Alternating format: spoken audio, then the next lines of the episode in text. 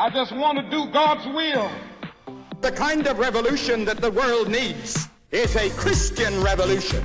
If you want a miracle, you've got to expect it to happen.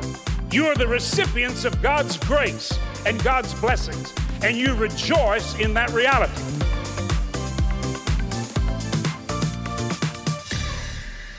Welcome to Life Today Live. You know, we live in some what some people have termed a post Christian nation, and certainly you know, it's a challenge uh, reaching a younger generation that identifies as none, you know, unaffiliated. Uh, they don't, God, they don't, they're not raised the same way that I, w- I was raised. Uh, and I've raised four kids and, and uh, those uh, Gen Z and millennial generations. And it's critical that we learn how to communicate uh, what today's guest calls 12 crucial truths of the Christian faith. Uh, and we hear this word apologetics, and sometimes we think, oh, well, that's for, you know, uh, the really smart people. Well, I mean, really, it's it's for all of us to be able to to defend the faith, to give a good answer to those who question why we believe what we believe. So we're going to help arm you today. Uh, and the book, a book that is available for you, is written by Josh McDowell and Sean McDowell, 12 Crucial Truths of the Christian Faith. It's available right now, uh, and it's a great resource for those of you who want to just get a little better equipped. Uh, but we're going to roll through some of that right today. So stick around and we'll, we'll help equip you in your faith. Sean, man, great to finally sort of meet you. and great to have you on Life Today Live. Appreciate you being here.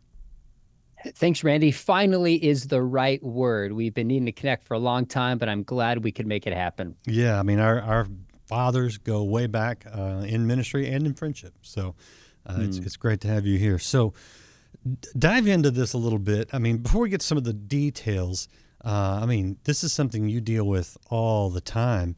Um, how, how, hard is it to to give that good answer, and how how are the generations younger than us coming along in that? Well, you're right when you said apologetics is not just for professors or for you know talk show hosts or mm-hmm. for pastors. Apologetics is something we're all called to do.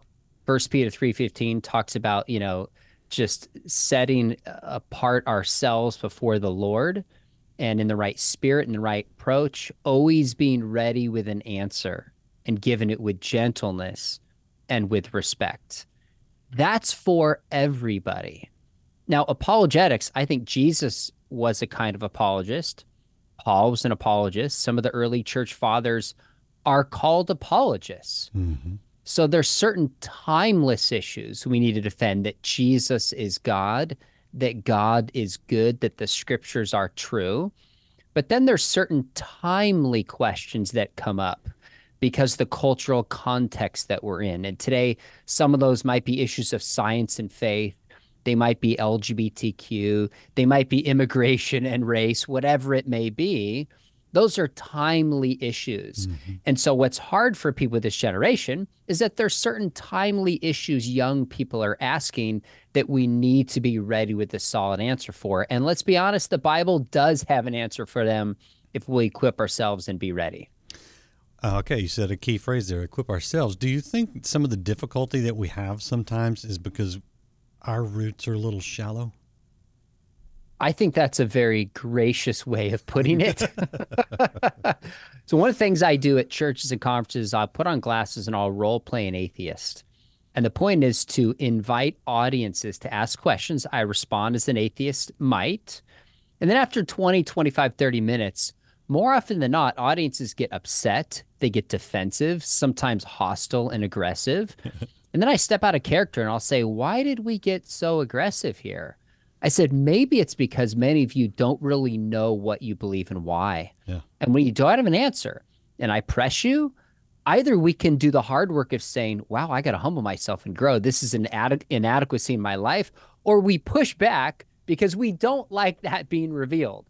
So I think, in my experience, honestly, Randy, I've done this, I don't know, dozens and dozens, maybe a couple hundred times. It's the exception to find a Christian who, in the right spirit, can ask a thoughtful question to an atheist. So we have a long ways to go in building depth in our theological and apologetic uh, responses as Christians. Well, why do you, why do you think that is? Is it just we grow up in a Christian bubble and we're comfortable with it? Uh, when someone kind of pops that bubble, we don't know how to react, or, or what? Something else going on? What do you think? Well, I think it's a few things. I think in certain segments of evangelicalism, we have such an experience emotion based faith, and we gauge somebody's faith by their level of emotional fervor and use terms like you are on fire. That can become the, the, the standard by which we judge a Christian. That's one piece. Uh, second piece, some people just had a bad experience with apologetics. Yeah. And I look at apologists and sometimes cringe. And honestly, Randy, there's times I look back and I'm like, what was I doing? I was just a jerk. Mm. Like, and I've repented from that and tried to change and be more gracious. I think that's a piece of it. But also, apologetics and theology is hard work. Like anything else, it involves discipline, it involves study, it involves failing and getting better and moving on. So it's sometimes easier to just, for lack of a more sophisticated term, poo poo something rather than lean in and do the hard work of getting better at it. Do you think we look at unbelievers, and you, you talk about atheists, uh, and I think a lot of times it's you know a lot of just agnostics or people who are just indifferent. Um, do we? Do you think we sometimes look at them wrongly? In other words, position them as the enemy, position them as targets of God's wrath rather than targets of God's redemption? 100% we have a ton of misconceptions. Yeah. Now, how can I say this? Well, number one, I talk to a ton of atheists and skeptics. And when I listen to their stories and their experience in church and their experience with Christians, one of the things I hear over and over again is Christians are assuming this about me. Mm-hmm. Christians don't listen to me. Christians don't understand my perspective.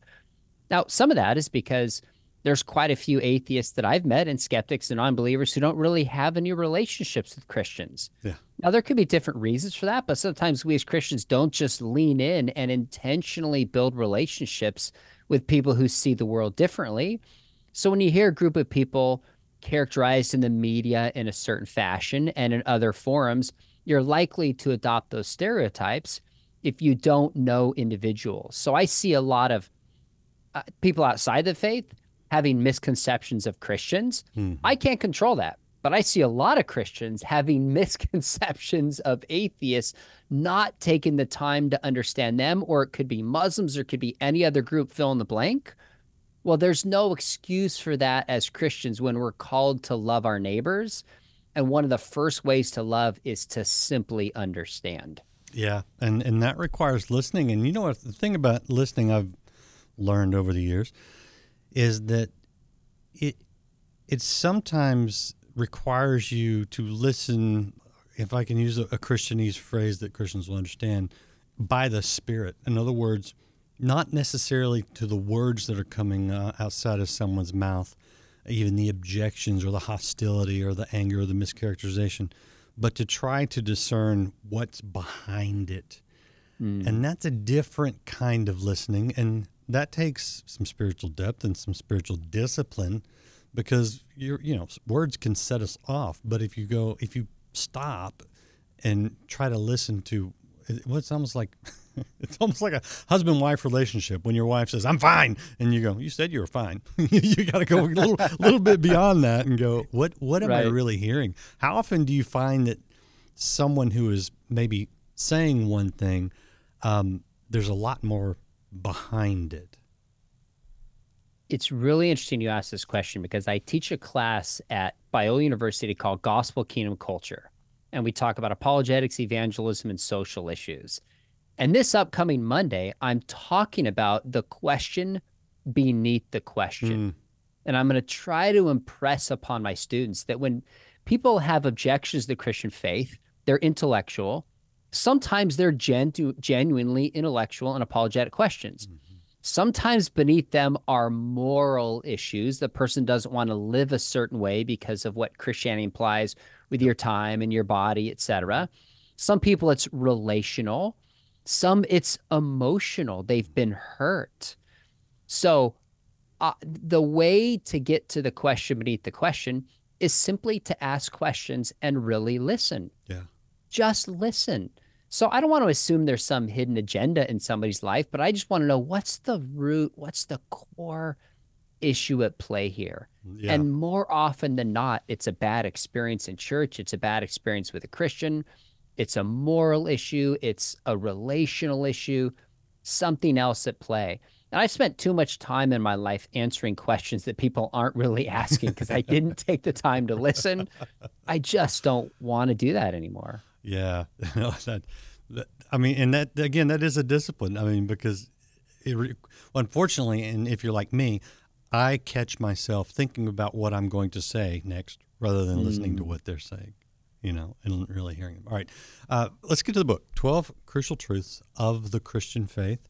Um, what are some of the things that you're covering in, in this? So, we got 12 core essential truths of the Christian faith that have been believed and embraced, we would argue, since the inception of the church. Now, they were codified in things like the Nicene Creed. These are things like God is the creator, Jesus is God in human flesh, salvation is by, you know, grace through faith, God is triune. So these aren't secondary, but important issues like the age of the earth, role women in the church. Those are vital questions, but they're not salvation related questions. And there's room for Christians to agree and disagree on those. So we walk through each one of those. What I think really makes this book unique is sometimes there's theology books that are heavy on truth, minimal on application. Mm-hmm. Then there's a lot of relational books that are heavy on application. But let's be honest, sometimes verses are picked and chosen out of context with the translation that advances the relational point being made. And not right. always, but that right. can happen. Right. But one of the things my dad taught me is that truth is always biblical truth meant to be lived out in relationships. Yeah. So look like Paul's letters over and over again, he'll give theological truth. And then as he moves through the letter, he'll say, This is what it means to love your parents. This is what it means to love your neighbor. Yeah. Like Romans 12, towards you move towards the end of the letter, here's what love looks like. Yeah. So this is a book that has theology in it, but in each chapter, how do we relate this to our relationship with God, with others, with ourselves, with creation? How do we live out that truth in relationship which is what God has designed us for, which is why in the back of it we say relational apologetics for a new generation. It's not meant to be just relationships, it's not meant to be just truth and theology, it's both. Mm-hmm. Yeah. And I think that that has to go hand in hand because so a lot of times we know we you know we, we know what we believe um, and we try to, to put it into practice but we can we can fall into the trap of going one way or the other words in other words being all all truth all the time or just all grace all the time and it really you, it's like trying to juggle with one hand. You know you got to have you got to have both hands there. When what do you what do you see more of? Do, do you see christians falling into the all truth and no application and no grace in the application verse or do you see more people kind of saying I just I just want to love people and I don't you know the I don't really know the answer to that question you know the the truth thing do because I, I see kind of two different tracks that we tend to ditches that we tend to fall into. I think this is such an interesting question. I sent out a, a, tweet some time ago and I said, What does the church need more today? Grace and compassion or truth? And the responses were all over the map. Yeah. I, I, as a whole, I think we desperately need truth. We cannot get away from that. Mm. And there's a range of issues within the church and outside of the church where I think there's a compromise and questioning of biblical truth and biblical authority. In fact, I would argue behind a lot of issues today, the root question is biblical authority is really what is driving it. Yeah. So a huge case can be made that we're law we've lost truth, we're not committed to truth. You live your truth, I live mine. But on the flip side, we also live in a cancel culture in which people are so quick to condemn, so quick to criticize, so quick to cancel others who see the world differently. And what cancel culture lacks is grace and kindness Yeah. and compassion. Yeah. We have an angry, argumentative culture. And when people calm down, show kindness, lean in with understanding, show grace, that is such a powerful means of getting attention in our culture that's trying to shout down, try and provoke, try to insult, get views, get subscribers. Yeah. So I think we must not compromise truth, but in terms of getting the attention of our culture, kindness and love and grace is one of the most powerful means we have of drawing people to the kingdom. And it's so powerful because at the root of Christianity alone is that God has grace for us. Yeah. So let us be agents of grace for others. Yeah. Okay. A little bit of a sidebar, but it kind of illustrates what we're talking about. Did you happen to see uh, back in the Super Bowl that um, Jesus didn't teach hate commercial that He Gets Us commercial? You saw that one? What Mhm. would you would you think? So I had mixed thoughts on that. I thought a couple of the images, for example, the woman holding presumably her mom who was drugged out and washing her feet gives me goosebumps. That was such a powerful, beautiful image of love. But also was another image in this of a family planning clinic. And behind the clinic was uh, people who were protesting. And in the front, like the foreground of the picture, was a woman, presumably formally protesting, washing the feet of a girl who presumably came out of the family planning clinic and maybe had an abortion. Well, I'm all for showing grace and love and compassion to mm. women who've been through this. My goodness, I talk about that all the time. But is the commercial giving the message that if you protest something that results in the death of an unborn human being, that's hate? To mm. fight against injustice, is that hate? Now, I doubt the people who made the campaign would want to agree with that and say, yes, that's hate. But in our culture, love basically means affirmation. I accept you for who you are. I don't judge. You do you. You be yourself. And I'm hateful if I don't affirm. So when that campaign says Jesus, how did he word it? Like Jesus didn't hate, didn't he was about love. I'm thinking, of course. Right. But we've got to make sure we take a biblical definition of love, not a cultural definition of love.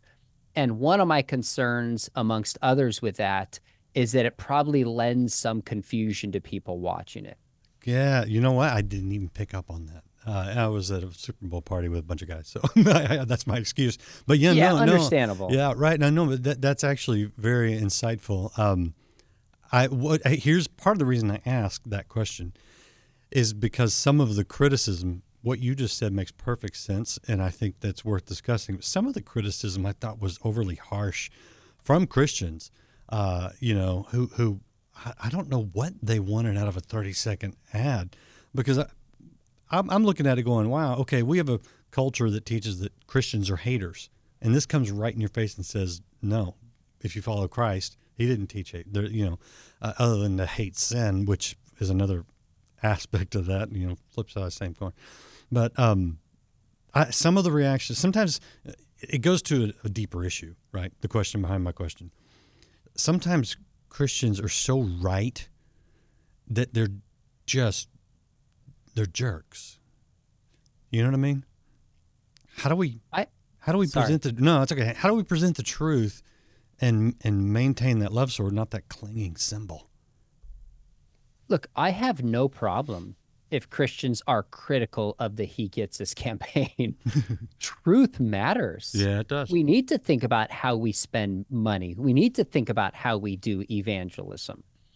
But I haven't seen a lot of people, number one, try to understand first what the campaign is doing, at least understand first. Uh, second, lean in and say, okay, is there anything positive we can take from this?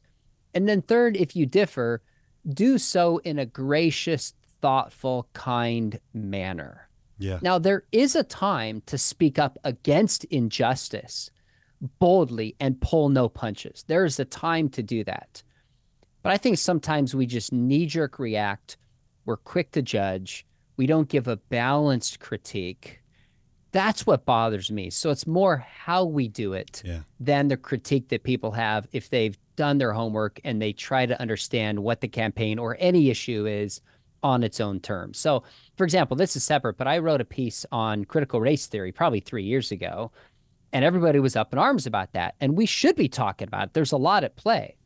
And I said, first, let's understand critical race theory clearly, and then let's understand it charitably, and then let's understand it critically. Mm-hmm. So, accurately, charitably, and then criticism.